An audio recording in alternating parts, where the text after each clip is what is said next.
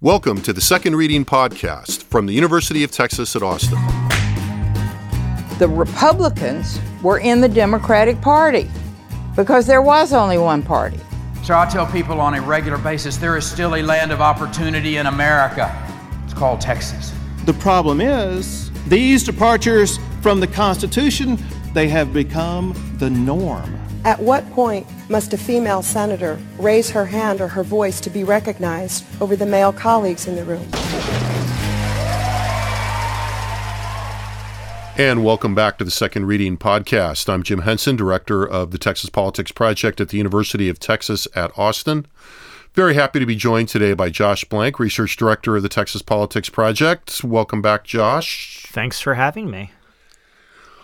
Well, what to talk about today? Obviously, at the top of the agenda would be uh, the Dobbs v. Jackson decision, uh, which overturned Roe v. Wade at the federal level, uh, which was handed down late last week uh, as we record uh, Wednesday morning uh, here in Texas. Um, you know, we talked about this a lot. Yeah.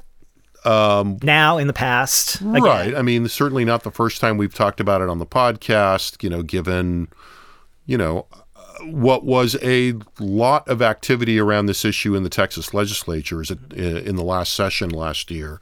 You know, as it turns out, that was not the case that went before the court. Right. Um, but Texas did have a trigger law on the books, mm-hmm.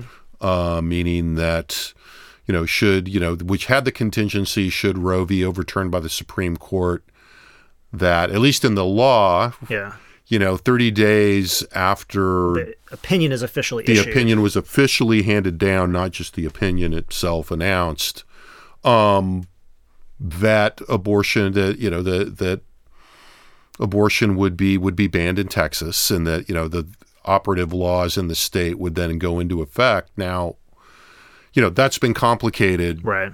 Um, the day of the decision, the Attorney General uh, uh, Ken Paxton issued an advisory on one hand saying that the trigger law was not quite in effect because of that 30 day right. provision, but also saying that localities, local authorities may well begin you know, uh, uh, enforcing a ban on abortion that had been on the uh, on the books in Texas. Yeah. You know, prior to Roe v. Wade, going back to the 1920s, 1925, I think. Well, this is sort of, this is this is an ongoing question about the fallout of this. Is that basically any case that was overturned, kind of through the logic of right. the Roe v. Wade penumbra of privacy rights, et cetera, Griswold, and so on and so forth. Right. Do they go back? And there's sort of, I mean, this is sort of an, I think, as my understanding, this is sort of an ongoing case of kind of like, or aspect of law to try to understand. So these cases, you know, all these laws automatically go back on the books. Right, so and, and and in fact, there's now right now the the implementation of that 1920s law has been enjoined by a court. Right. Um, has been blocked by a court for the time being. Well, and the thing, and the main point here is like, you know, for I mean, the main point here is like that may sort of I don't know, sort of. I mean, it's not. Well, I don't know that it's the main point, but well, I mean, I mean, a point of it would just to be to say like, yeah, that's going on, and to the extent that that's sitting in the court system, ultimately the the trigger law is going to circumvent that sooner than later. That's, I think that's the general expectation, and all that and all that that really does is roll you back to the six week ban, right? That was passed by the legislature. Right. As such, um, when a lot of abortion you know, clinics, you know, the, you know, for for what you know would seem to be a few days. I mean, you know, per the coverage anyway and and it's not even you know and the effect of that of that decision is not even universal across the state right uh, it only applies to a set of clinics that were that were plaintiffs in that in and, that and some clinics right, are already just stopping providing services already at this point basically because right. of, because of the uncertain legal environment right well anyway. i think my understanding is everybody had stopped now those that were parties to this motion that resulted mm-hmm. in will now go back to at least complying with the six week law that was passed, the six week limit that was passed in the last legislature, to say nothing of the bounty system and all of these other right. things that are going on. So, you know, obviously, you know, we, we have a lot of polling on this. And and one of the things that we've that we've said going forward, and you know, I think, you know, not to foreshadow where we arrive here, you know, this this will be, you know, pick your term, an inflection point, a watershed, we think. I mean, yeah. certainly it is policy wise. Whether it is attitudinally, it's certainly going to change the way that we pull on this. But one of the things that we've said all along is that the basic patterns in public attitudes have been stable for a long time. Yeah, remarkably so. I mean, what I would- what I'd often say, you know, because I mean, look, Texas has passed a lot of laws to limit abortion over the last decade, in which we plus in which we've been polling, uh, of which in which we've we've we've tested, you know, lots of sort of generic questions, very specific questions, and I think the thing that I always say when when there's sort of a reaction to a new law or something that sort of seems to really push the bounds of wherever the discussion was is, you know, there'd be sort of this question out in the ether. It's like, well, does this change things? And the answer is well, no most of the time the answer has been no and the, the reason i would give is that well for the most part people know what they think about abortion in a general sense. Uh, you know again whether they think deeply about it but at a very sort of high level we talk about you know generally orientations pro-life pro-choice should people be able to ha- access abortions? Never or not that kind of thing. I think people generally know where they are and the the strategy, you know, by Republican and conservative legislators to chip away at abortion access hasn't doesn't really necessarily result in a big change in the way that people think about abortion, right? The fundamentals. And what does that look like? You know, over I guess 14 surveys that we conducted up until last April, no more than 17% of, te- of Texas voters have ever said that abortion should never be accessible. Right. And that's sort of, I think, the, overarching headline kind of takeaway about where opinions stood, kind of going up to the eve of this decision, is that you know very few uh, Texans think that you know no one should, that basically no one should ever access an abortion. Uh, the plurality of Democrats consistently, cl- no, nearly seventy percent, usually say that basically it's a matter of personal choice. That you know the circumstances don't matter, but that's kind of where Democrats are. On the flip side, you know, one in five Republican women have consistently supported access as a matter of personal choice. So at the Democratic position on this, as opposed to one in 10 Republican men. And again, this has been consistent throughout the entirety of the time that we've been polling. Uh, you know, the trigger law that you mentioned, uh, we've consistently found, we've asked it uh, four times up until last April. And we found that at least 53% of Texas voters have expressed opposition to the outright ban each time, with no more Right. than 37% of voters saying they support an automatic ban uh, on abortion. And so that's sort of, I think, what we think of as kind of the set piece. Right. Right? Is sort of where we are now that abortion is legal. It's important to know that most Texans don't think that abortion should be inaccessible. The vast majority think it should, be inac- it should be accessible across, and we can also say from other polling that we've done, across a range of circumstances. And that's Right. important. So I think that's kind of the pattern. You know, there's generally tends to be Republican support for most uh, most efforts to limit abortion access. There's certainly more Republican support for an overall ban, but again, even among Republicans, uh, usually it's less than one in five would say that abortion should never be accessed, which is where we basically are at this moment in Texas. And I mean, I you know, I think it's always you know, and, and we've talked about this. I, I think after the last poll, we had a discussion about the kind of standard abortion question when when Daron Shaw was here, mm-hmm. and there's a lot lurking in There's a lot lurking in these in questions. the categories in that question that I think you know are now going to be in a sense. Um, you know, brought out, you know, I, I think the ambiguities in these positions and the difficulty that we've had, or at least, you know, we talked about this that I've had in interpreting that question and the results, mm-hmm. particularly along partisan lines, is really going to become is becoming more apparent at this moment and is likely to become more apparent as we move forward. Well, I think that's, and I think that's, you know, you're talking about this inflection point piece, and it's sort of, you know, and, you know, as a, I should say first and foremost, I mean, we're talking about the political implications and ramifications about it, It's not any personal ramifications. Yeah, we're just right. trying to understand this in sort of a broad sense. Um, and I think, you know, but I mean, we're talking about the inflection point there. I think that's exactly right. You know, we talk about like kind of the quote unquote standard abortion question. Nobody's happy with these questions because ultimately what you find is that, you know, there's a couple, there's two sort of, at least two axes in here that you automatically either acknowledge or ignore, which is like, what are the circumstances that are leading to the abortion? And when is the abortion Right. being, you know, being gotten, being administered? and we should say right? what that standard abortion question is. I mean, Oh, yeah, we're sure. talking about it. Right, and so we basically ask, you know, more or less, uh, uh, you know, I actually don't have the wording in front of me. Yeah, it's a, it's a it's a basic. You know, what is your opinion on the availability? Oh, the available version. And basically, the answers are, you know, it should never be accessible. It should be accessible only in the cases in which the life of the mother is endangered or the you know, the pregnancy is the result of rape or incest. There's a third squishier category which says life, you know, is endangered, rape, Right. incest. I mean, just the and word. then I've, some- I've got it right in front some of me. The other wor- stuff. The wording of that third option, which is the one that's Yeah. always been, you know, squishiest and problematic in my mind. Although you could, if you look at it sideways, it makes sense. Daron did a good job of defending this, as I recall. Uh-huh. The law should permit abortion for reasons other than rape, incest, or danger to the woman's life, but only after the need for the abortion has been clearly established. Yep. Now, to me, that has always just been terrible phrasing. Just- I get it. And just as a side, you know, if you're listening to this, think, why do you ask it that way? Okay. Right, and then and just just so that we flesh it out, and then the fourth option is by law, a woman should always be able to obtain an abortion as a matter of personal choice. Right. So you know, I mean, the way I mean, you have kind of two variations. It's almost as if the the scale, you know, is not is not symmetrical, right? Which is Well, the middle of the in my- scale. to the- well, view, the right? issue is that the middle of the scale is not symmetrical. Right. So the idea is, and so this is, and this is just in terms of interpretation. I think that the key here is that the middle is very squishy on this. I think the idea is that the endpoints tell you something. Endpoints tell you that a minority of Texans, less than one in five, think that abortion should never be permitted. yeah, well plura- less than one in five, really consistently. The plurality of Texans consistently express the position that abortion should always be permitted as a matter of personal choice. But then you could say, I mean, if you were to look at the categories individually, but then if you combine the categories, say, well, or an equal share or a plurality think that abortion should be allowed in some circumstances. right. And that's where I think, but this is the issue now.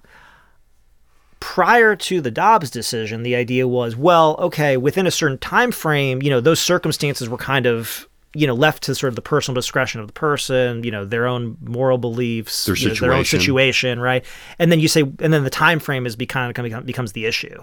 You know, ultimately, even you know, as Republicans in Texas have sort of chipped away at access to abortion, it's you know almost never been based on the circumstance. It's always been about you know the provision of how when the abortion is going, when you can get an abortion, how it's going to be administered, what the what the sort of you know is there going to be an ultrasound, is there going to be a waiting period, what kind of information are we going to give you, but it hasn't been about like well why are you here? Right. But ultimately, this is fundamentally kind of like the it of abortion. But prior to Dobbs, ultimately, if you're just talking about, you know, within a time window and sort of these sort of, you know, it's very abstract.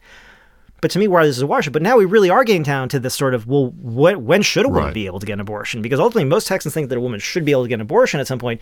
But in Texas, there's only one circumstance in which you can, and that's when their life is endangered. And even that's a little bit murky in terms of how you actually determine that at this point, right? Yeah, I mean, I mean that standard. You know, the threat to a woman's health and life has always been something that uh, opponents of abortion rights have attacked as too vague, Right. As an exception. And so there's a Um, perfect example of that, I think, you know, banning abortion completely or even close to completely, right? So we say like, you know, including like in the case of rape or in the case of incest, incest has never had a majority support, including among Republicans. Right. And ultimately the law makes no provision for that. So we kind of hit an interesting point. I said like, you know, we're talking about like our, you know, again, just as pollsters, you Yeah. know, eggheads. It's like, so, you know, thinking about going ahead, assuming Republicans win majority in the legislatures here in Texas, which is no reason to assume they won't, you know, good reason to expect Abbott's still going to be the governor, even if he's not.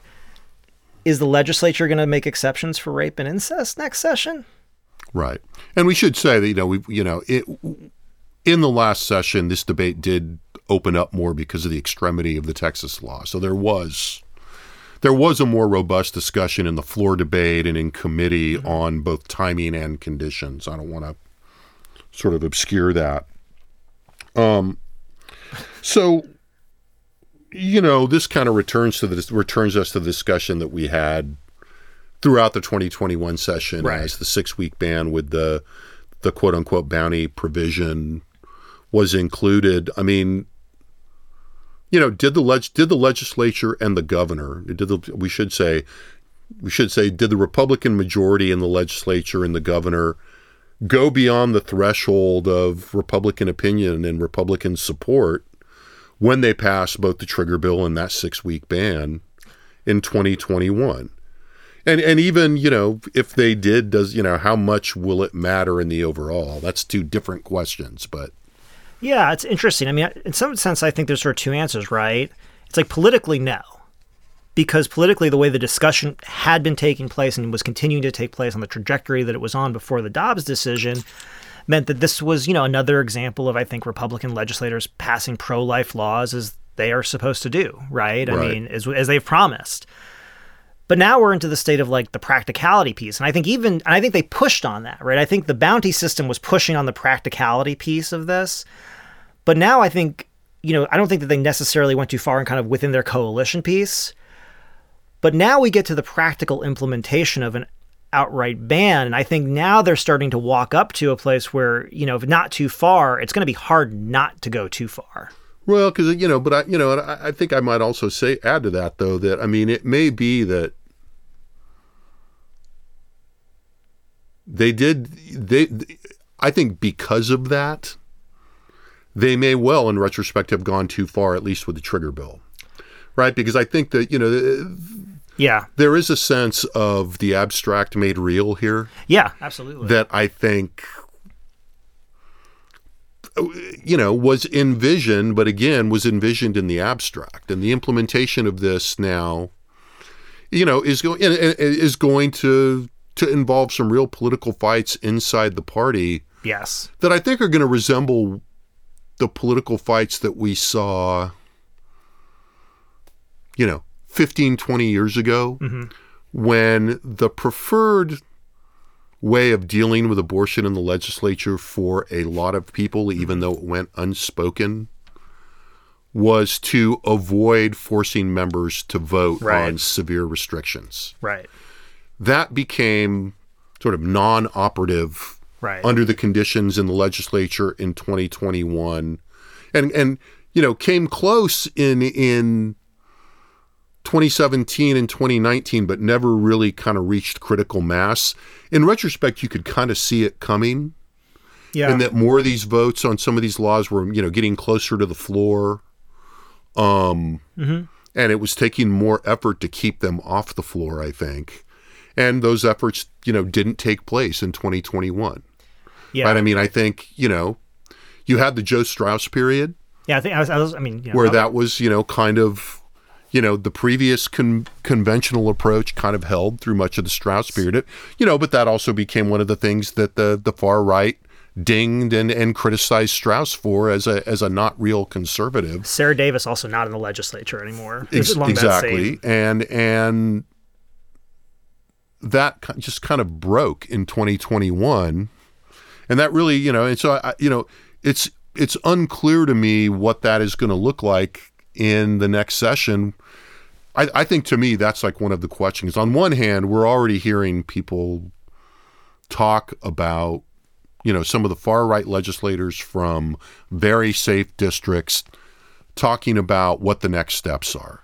And and look the you know the advocates in in the anti-abortion sort of organized anti-abortion universe in Texas are already telegraphing where they want to go next on on news shows and in interviews, and that is they want to go up to stepping up enforcement. Um, to paraphrase one of those advocates that was on at least Austin television over the weekend, you know the the position was very explicitly, you know, this is a big this is a big step forward for us. We think it's great. We still have an agenda, and that agenda is to make sure that enforcement measures are up to, you know, enforcing, you know, what, you know, the new reality here. Right. Um, even as you're seeing, you know, some of the bigger, more liberal urban areas, of course, Austin among them, Sure. but but in other areas, you know, looking to curb enforcement.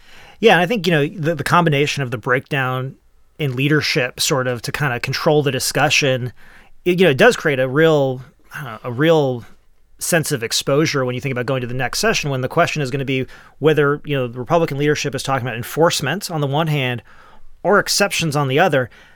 Neither of those are going to be very easy discussions to have within the Republican caucus, right? And, Right. And, and I mean, the thing that kind of struck me so much about this was like, you know, we talk, we keep kind of flirting with this idea of like abstract versus concrete Yeah. you know and to me you know when i think about you know again I, we were talking about this earlier where you know your view of these sort of debates and the arc of them i mean it's very much dependent on a lot of things about your own personal circumstances your age and kind of where you come from and what Yeah. laws you're you know so i mean i just i just think that that's just i just gotta put that out there Yeah. Um, but I guess you know the thing that I'm I'm sort of thinking about here is you know you take sort of the breakdown of the leadership, this sort of difficult set of discussions you're gonna have, and, historically the idea is this was really a top heavy discussion and it was abstract, right? You know to the extent we're talking about abortion, that is you know, and I would say this before, but you know this was under the framework that Roe v. Wade existed, and there'd be some allowance for abortion at least through the first trimester, even if there are little you know there are hurdles placed Right. throughout.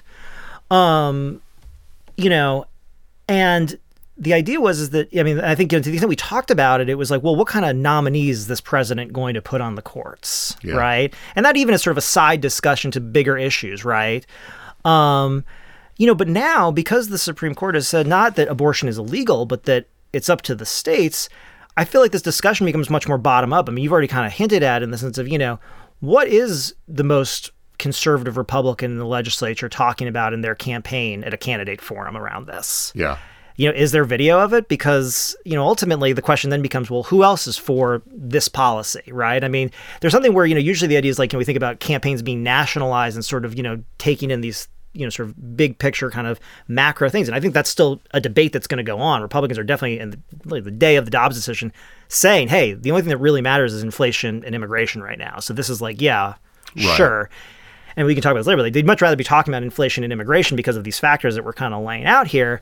But now all of a sudden, you know, as you said, like, yeah, Austin may go and, you know, the DA here is not going to prosecute the six week ban, right? Yeah, I mean, the council has been considering a resolution. But but the flip side is there are 254 counties in Texas. Most of them are very rural, very conservative, and have district attorneys who are kind of on their own at the attorney general's direction to still go and start enforcing these things. And ultimately, and our elected officials. yeah, and the context is very different. I mean, like again, this is you know, it's not 1955, it's not 1965.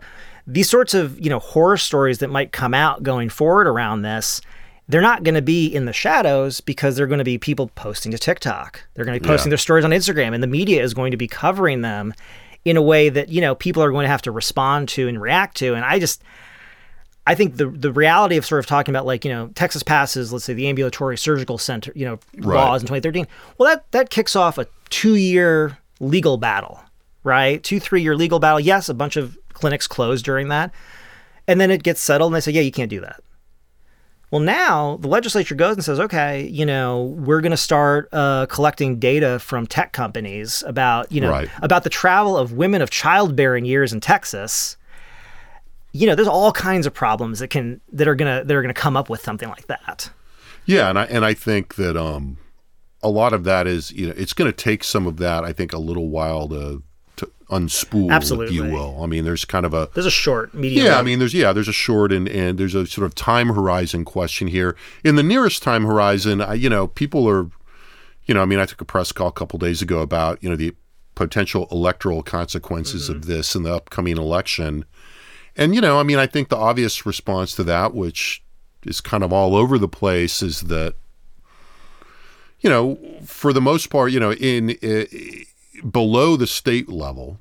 I mean, I you know, at the state level, I think you know, I mean, my sense is this is you know, we're already seeing this play out. I think the governor is not going to want to talk about this a whole lot yeah. in general. I doubt there are going to be a lot of campaign ads on this on the Republican side. No. And Democrats would like to talk about this because they see a wedge issue mm-hmm. Among among Republicans, and this is a mobilizing issue for Democrats, given that this is a disastrous outcome, long anticipated. I think this was one of the worst hot takes I saw in the wake of this opinion was on TV. The number of sort of anchors saying, "Well, this has always been such a good mobilizing issue for Republicans, so you know Democrats have never really mobilized, and so surely you know right. the status quo." And it's like, yeah, that's freaking. I don't think so. That's dumb. And Yeah. part of it is like, yeah, you've achieved what you wanted, and you know, and generally speaking, I mean, I think even a lot of recent history is a pretty good example. It's like, yeah, Barack Obama really got uh, got uh, paid handsomely in the midterms for passing health care, huh? Right. you know and so the idea that like you know you did what you said you were going to do and now like a bunch of new super pro-life voters are going to turn out Yeah. i don't think so but the difference for democrats is they've been looking in texas for example for an issue to mobilize young often non-white populations to turn out for the democratic party and ultimately like you know this is not a bad issue for that Right. I mean, I think, you know, you've got, you know, we were saying six or seven months ago, and we said this after, you know, we were talking, we the same thing came up after we we talked about the the, the shootings in Uvalde. You know, we've been saying that the basic contextual election uh, conditions of this election really needed, you know, to change for Democrats to be able to have, and certainly for O'Rourke to have mm-hmm. a better shot at challenging Abbott and closing the gap. You know, this is another thing that breaks the Democrats' direction. Again, I don't too soon, don't know if it will be decisive, et Right. cetera. But certainly of the things that could have happened, and we'd said very, you know, we were anticipating the Yeah. decision, didn't know. This is one of the things, and I and I do wonder if that's already been baked in. Mm-hmm, yeah You know, and then I think the medium longer term, I I, I just don't know at this point. And, and I think the other thing we should say below the state level is that you know, I mean, I, I think this this potentially is an issue in some of these suburban areas that are competitive. But the problem is, you know, when you start really trying to dig in and come up with examples of that, Yeah. a it's still a little early. So a lot of some of those races are still taking shape, right And uh, off the top of your head, they're just because of redistricting, there aren't very many. No, We're talking about less, really less than 10 reasonably competitive races, or even races that are more lean rather than locks for the parties. Yeah, I don't think this changes, you know, much if at all, you know, the likely outcome of kind of the the legislative races. I mean, the one thing I think it does change is the fact that you know, if you think look in those suburban districts, I do think that, you know, in competitive suburban districts where, you know, I think Republican candidates are going to probably be forced by their challengers to answer, you know, policy prescriptions be coming out of far more conservative districts. And I think that's going to be a challenge. Uh, but as to your point, I mean, so maybe you know if that ends up leading to the Democrats winning one or two more seats than they would have already won in the House, not in the Senate. Be Right. clear. Well, okay, then the Republicans still have a, a pretty solid majority. Uh, I mean, I, I gotta say this for a while. I mean, I think you know the real issue is does this make the you know does this make the top of the ticket races more challenge you know more challenging for Republicans? And I think you know it's already going to be the most challenging cycle they've had, despite honestly the fact that everything else, if we take out take Sure. away, take away this and take away Uvalde and take away the grid, let's say, just as just you know take Right. those you know, Republicans would be cruising to vic- you know to victories right now in November, and they may still cruise to victories. But I mean, most of the polling that we're seeing, even before Uvalde, Yeah. just to be clear, you know, had Abbott in a five, you know, four to seven point lead range, let's say, right? And with this decision, and with all the kind of talk that's going to come out after it, and sort of the discussion of it, you know, it's not like Abbott needs to all of a sudden hemorrhage a bunch of support, but you know, if independents shift a couple points, if you know some number of the you know let's see here the let's say you know 20% of Republican women who are basically believe that Repu- you know basically abortion access is a is a right for women to make on their own decide you know I'm just going to sit this one out Yeah, you, you know these little things add up not to necessarily flip it but all of a sudden you know if you're sitting there and you're saying like boy you know this isn't a five or six point race this is a two point race Right. then you get to the point where you know circumstances could have an impact leading Right. into election day so that's you know i agree i'm not sure if it's baked in i mean i say i don't well, I don't I don't think it's baked in just just yet but Yeah. I mean, I, I think, you know, part of what this raises in terms of thinking about the broader political and electoral context right now, though, is that, you know, this is one more issue mm-hmm. after guns where Republican candidates, in particular Governor Abbott, statewide candidates, have to thread the needle a little bit. Yeah. You know, I mean, there was this broader discussion that we've had here that's going on, you know, more broadly about you know whether the Republican Party in Texas and, and in some cases nationally is is occupying positions that are that don't enjoy majority support. Right. Start you know and lead to questions like well you know do you really are you really paying attention to everybody? Or are you just paying attention to your constituency? Now or really, subsets of your constituency even in some cases. As, as, you know, and and that feeds into some broader things, not just about democracy, but about the mood in the state that mm-hmm. we've seen intermittently, but more consistent. You know, I, I think we're going to start seeing it. You know, we're beginning to see it more consistently in the state, in which there's a real you know, I, I, we were calling it sourness, but I think it's we've gone beyond sour or dour, you know, to a, a, a real sense that things are institutions, general conditions in the state, almost any institution or governing official you ask about, really not viewed very favorably by a huge part of the, the population. And if you put things in a very partisan framework, yeah but I mean, you know, I mean, you know, we've seen Governor Abbott's numbers move around, his job approval numbers, including among Republicans, move around quite a bit. And one would say overall decay some. Um, Well, you know, our right track, wrong track numbers, the general. Obviously, the, a lot of this is is is shaped by the general economy, and and but I think that, you know, the effort of Republican candidates, again, particular statewide candidates, to blame this all on Joe Biden and to blame it all on the Democrats, I think is likely to become a little less effective going forward. Now, whether the Democrats, because of negative partisan, can actually exploit that, particularly in Texas, you know, beating a dead horse here, where Democrats just start from a a weak position. Uh, but but I think this decision is going to feed that a, a bit more. I agree with that. I mean, I think you know, you know, the word that I would you know use, I think, is just you know, there's there's it's evident in the polling, and this isn't based on some sort of a short timeline or something. This is us looking, you know, through the last housing crisis, you know, over a number of years. You know, there's a lot of dissatisfaction in the state. Now, surely, of course, it's overwhelming among Democrats, but it's also pretty overwhelming among independents. Right. And there's not a small share, and there's a more than a small share of Republicans who also are expressing this dissatisfaction. And I keep saying, you know, in a, in a sort of colloquial way, if anybody talked colloquially about polling results, it's like I don't know how long you can play in negative public opinion territory and continue to enjoy, you know, Right. that the kind of support you need to having a governing majority. Now, I do think, you know, to your point here, I mean, one aspect of this that's always kind of difficult for Democrats, we've sort of I'll make the connection here is, you know, not having competitive local races, which is kind Yeah. of where we are, doesn't help. I mean, right? Yeah. You know, at the statewide level for this ultimately, you know, in terms of turnout and that kind of thing. I mean, Dem- Beto O'Rourke benefited in his last run for Senate significantly by the fact that Democrats ran candidates in every district. Trump wasn't on the ballot, but he was an overarching factor, and they were able to turn out voters. You know, whether they can do that with Biden in the White House, bad economy, uh, or you know, high inflation, let's say, um, and these other issues, you know, we'll see. But I mean, to your point, and I, I sort of, you know, I sort of think about this. I mean, there's a couple things here. I mean, I think about like, and you brought this up, and I'm going to kind of bring it back around. But it's like immigration is an interesting sort of. There's a bunch of different issues you can look at and think, how does this compare or not? And you know, there's sort of this aspect where immigration is a great issue for Republicans. Democrat, there's no, you know, sort of sense that among the voters that Democrats would do a better job on it in most cases, or at least broadly enough for it to be a good issue for Democrats. And it kind of raises the issues like, you know, do you know, is it better for Republicans to solve the immigration issue or to have the immigration Right. issue? And it's clearly better to have the immigration issue. And I wonder about that. Like, well, now they've solved the abortion issue, sort of, at least the first stage of it. But the next stage is like a lot less advantageous for them than kind of fighting the good fight. And so now they're in this position where, you know, now that they've, you know, kind of gotten what they wanted, Yeah.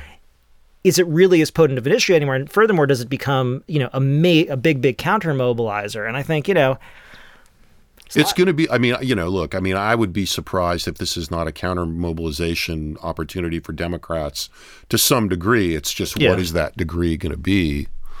Um, and again, you know, where, you know, where are independents on this? Um, but yeah, I mean, I, you know, going back to just the larger context for uh, another beat, I mean, I think that, you know, there's something to the difficulty that has accumulated over time for Republicans in Texas in being able to, you know, I mean, being able to point to the Democrats being a threat or doing it wrong. And this, you know, we were, I think we talked about this a bit last week or the week before that, you know, at some point you own the environment. And I think we're seeing that, you know, you raised immigration, Yeah. which was lurking back there, but we had already brought it. But now- that it's on there, I mean, we had this, you know, we've had this horrible incident in the last, you know, day and a half where we, you know, we outside of Dan, down uh, outside of San Antonio or in the outskirts of San Antonio, as most people will have heard by now, you know, a you know, we've got over 50 migrants that were, you know,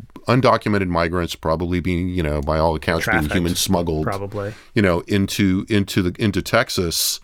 And some of the response has been, I mean, look, So the initial Abbott response was very tractor trailer. predictable, was They're- to say, you know, this is the failure of, you know, once again, Joe Biden, you know, has failed to fix the border, and this is what happens when you have open borders. But I mean, the logic fails there pretty quickly, right. given that, you know, if we had an open border, actually, you wouldn't have human smuggling, presumably. presumably. And so the lot, you know, the basic logic is there. Now, look, you know, no politician ever went broke for the most part, No, but the bigger picture, you know. But the big, but the bigger picture there is, you know, you've been spending, you just have been spending $3 billion three billion dollars plus In the last couple of and for years. the, you know, Operation Lone Star has now been effect for a year. Seems like you have some ownership over this problem and, What- and over this particular instance. And, you know, that's, you know, I mean, it's almost as if, you know, the advantage that we've been, been anticipating for them on border security and immigration, this was an instance that is not very good for that. I mean, it's one thing to have people accumulating at the border as Right. part of a quote unquote caravan. It's another thing to have 50 plus, de- you know, dead people right. Um, Dying in in your horrific, state, horrific circumstances. in uh, yeah very horrific circumstances and you know you tr- you know and and the incumbents trying to blame it on the Democrat, you know, blame it on Joe Biden in a way that's not particularly rational. No, and that's the thing, and in part, and that ownership thing is key. I mean, I think you know, again, going back to the whole, this is you know, this isn't the media environment of the 1950s. We're going to hear a lot of pretty terrible stories over time, and some of that is going to be immediate. Some of it is going to be over time as more of uh, these laws go into effect. And if you say who owns this, you can't point the finger at Democrats. You can't point the finger at anybody else. This is Texas's laws passed by a Republican majority that's been in control of the state for the entirety of this time. And the thing is, is like, you know, it's clear that there is a lot of appetite in the state and even among Republican voters for access to legal and safe abortion in a number of circumstances up to a certain point of time. But there's no indication that there is the will or the leadership in the state to then now craft the law to allow for those exceptions. And in fact, it looks like Yeah. we're going to go in the opposite direction. And I just, you know, again, this is certainly, I think this goes from an issue that Republicans were like, yeah, if the, you know, this is an, you know, abortion election, let's take it to, let's talk about the inflation. Right. No, I think that's right, and I, and, you know, I mean, I think that it's, um, you know, to the extent that in the broader, you know, in the broadest possible terms of, you know, what the governing coalition, you know, what the governing group is doing in the state, and how they respond to voters, they put themselves in a position that's going to be very difficult to be responsive to where public opinion actually is. Now, talk about we've talked about this on the podcast before. This is going to be a real interesting test of the thermostat hypothesis. You know, uh, associated with our with our colleague Chris Wlezien, which I think is you know very useful in a lot of in a lot of circumstances, but whether the s- institutions and structures that we're seeing in politics right now have changed to the extent that you know the thermostat may be broken on this. It's it's it's difficult, as you say. I think it's very difficult to see responsiveness Yeah. on this in particularly in the short term or even in the medium term of the of the next legislative session. Yeah, and I mean, you know, the question is, you know, if the thermostat's broken, does it need to be tinkered with, or do you need to replace the unit? And I think, you know, that's a question. You know, I think is Yeah. gonna we're gonna keep having kind of going forward. But I think you know your point is a really good one, and I want to make this explicitly. You know, it took 50 years to overturn Roe v. Wade, just Yeah. about right. And so I think you know for anyone right now who's on the other side of this, you know, thinking about talking about like the answer is not happening tomorrow, and it's not happening in an election cycle. This is going to happen over a number of election cycles in terms of what the fallout to this is. And so, I mean, I think you know one of the things that's not helpful. For example, I think you know in terms of you know in terms of when not to mobilize. I think Beto was immediately out after this, because "Well, if I'm governor, you know, I'll over you know I'll overturn Right. all this." And it's like, no, you won't, sir. But I think Yeah, also there's not cer- likely. not likely. But there's a, but that's an important point to be you know honest about. There's like, no, he won't. But the other thing that won't happen is if you don't want you know further enforcement around this.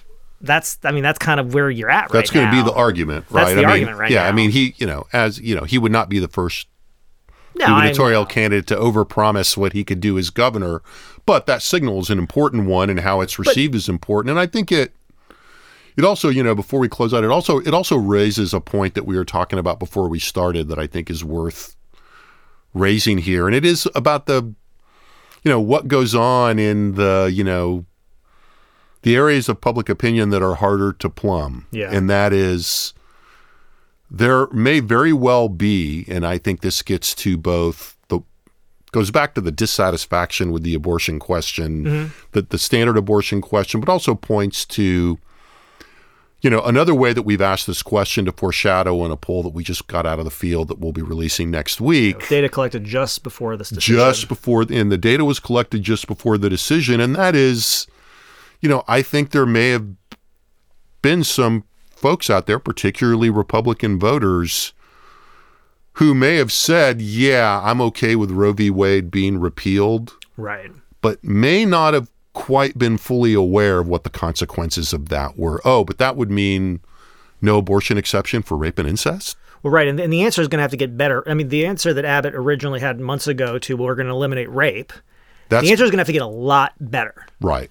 And and I think that, you know, once you really you know, it's going to be interesting to see like if that was the case, right? And and, and when what I mean by that was the case, you know, when we ask people and when we've been asking people in in polling for, you know, decades, us and others about Roe v. Wade, how much what did people really read into that? And when they get when they get what they thought they wanted, how many people are going to go, "Oh, well, I didn't Well, yeah, I didn't think it was that. Well, Roe v. Wade. I mean, if anything, I mean, just to your point, I mean, Roe v. Wade is like a marker. You know, it's not that people know what the legal rationale in Right. Roe v. Wade is on average. What it is is it's sort of a, it's you know, to some extent for a lot of people, it's you know your orientation toward it is, is some version of a statement on whether you consider yourself pro-life or pro-choice. Right. But And- even within those groups, there's a lot of gray area, and that's the main point I think. You know, take away from this overall. You know, there's Yeah. a lot of gray area about what people think about abortion attitudes, and part of that's because it's hard to ask about. Part of that's because a lot of dimensionality to it, as we say, a lot of various aspects that matter: time, Right. circumstance, people's own individual morality, etc. Um, but the takeaway, regardless of how you ask it, is that very few people would say never, right. which is basically where we are right now. and and you know it's been you know the a lot of the standard questions you know i mean we've asked we've broken this down before in the past we've now tried to do it again but you know it, at a very practical level just to be frank you know it takes a lot of space on a poll to do that. Mm-hmm. And it's difficult to do it right.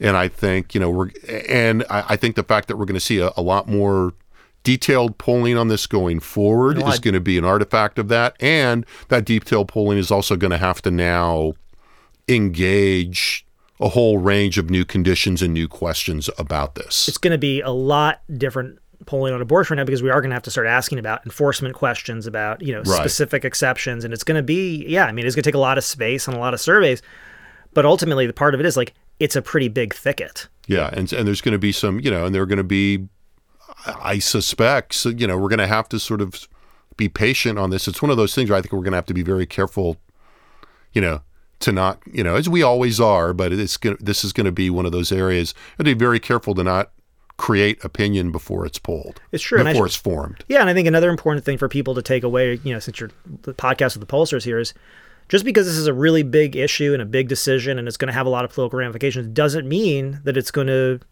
become the driving factor instead of the economy Right. or instead of something else. It may not. And you know, uh, and and it's almost you know, I mean, I think the other point about you know to follow up on the previous point, I mean, I it's almost as if you know this is going to shake, and, and we started with this, and this is a good place to end. You know, we've noted that these these attitudes, as we've asked about them, have been stable for a very long time. Mm-hmm. It will be interesting. We're going to have, you know, it's going to be tricky to be able to track that stability and whether that's disrupted in a way that has continuity with previous questions we've asked, mm-hmm. but also cover these new areas. And so that's that's going to be a big challenge moving forward. So I think with that, uh, I'm going to thank Josh for being here. Uh, thank you for listening. As always, I want to thank our crew in the audio studio here in the Liberal Arts Development Studio at the University of Texas at Austin. We've talked about a lot of data here. You can find that data uh, at our website at texaspolitics.utexas.edu. Uh, as I suggested, we will have uh, some fresh polling coming out soon. Look for that right after the 4th of July holiday. Um, in the meantime, enjoy that 4th of July holiday. Take a breather. It has been, if you are listening to this and you follow politics, it has been a brutal few weeks. You know, no matter what side you're on, it's been, or what your view or what you're focused on issue wise, it's been a very busy few weeks. Uh, enjoy the 4th of July, and we'll be back soon with another second reading podcast.